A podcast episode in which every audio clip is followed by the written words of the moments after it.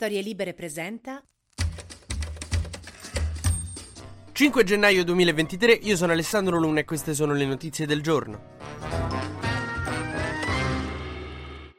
La notizia di oggi è che l'Unione Europea ha preso una decisione comune, e già questa è una notizia, cioè mi potrei fermare qua, il podcast è finito, andate, no, però diciamo anche che cosa hanno deciso, hanno deciso che tutte le persone che vengono dalla Cina devono aver fatto il tampone, perché c'è un'evidente crisi epidemiologica in Cina. Noi tipo Italia, Spagna e Francia avevamo deciso di fare i tamponi ai cinesi che venivano qua dalla Cina, però se non lo facevamo tutti non è che ci avesse sto gran senso, è come se allo stadio decidi che il metal detector lo fai soltanto a quelli che entrano dal settore chip, gli altri entri dentro, è una cosa che funziona se la facciamo tutti. Tutti. È un po' come le sanzioni alla Russia, funziona se le fanno tutti, fanno incazzare tantissimo il dittatore che colpiscono e tuo zio non crede che funzionino. Ma i tamponi in aeroporto per chi viene dalla Cina in realtà sono fondamentali.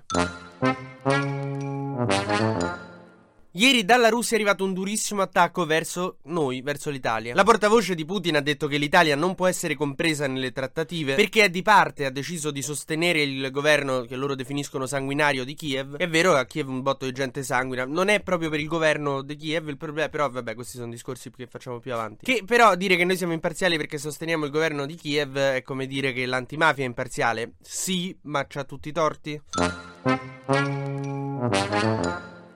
Il ragazzo di cittadinanza polacca che aveva accoltellato una turista israeliana nella stazione Termini di Roma è stato arrestato a Milano mentre cercava di scappare a Brescia, che io, vabbè, magari scappa alle Cayman, scappa, no, a Brescia, vabbè.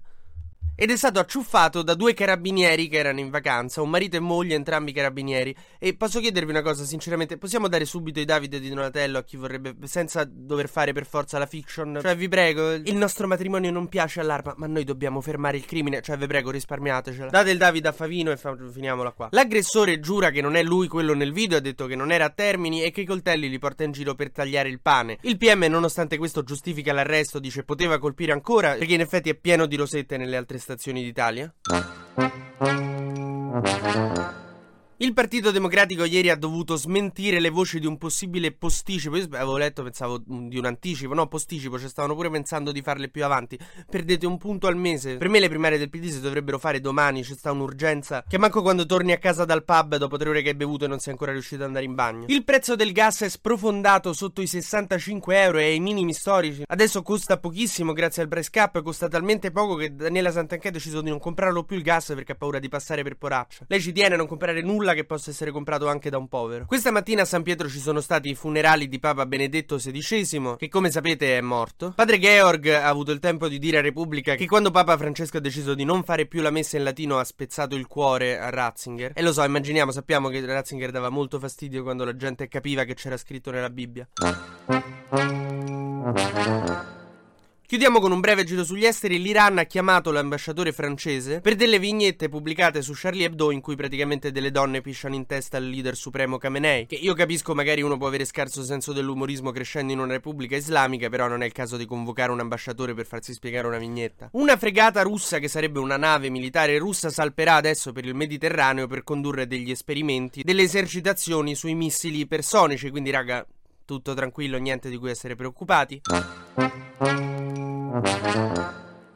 Mentre è notizia di ieri che l'azienda Stellantis sta investendo con gli americani, con una società molto importante americana, per dei taxi volanti elettrici. Una novità molto figa e tecnologicamente avanzatissima. Certo sarà divertente quando sul tuo taxi elettrico volante, comunque a Roma, il tassista elettrico volante non te farà pagare col P O S.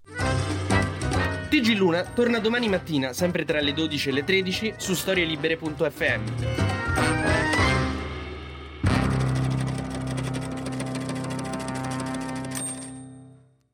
Una produzione storie libere punto effe emme di Gianandrea Cerone e Rossana De Michele. Coordinamento editoriale Guido Guenci.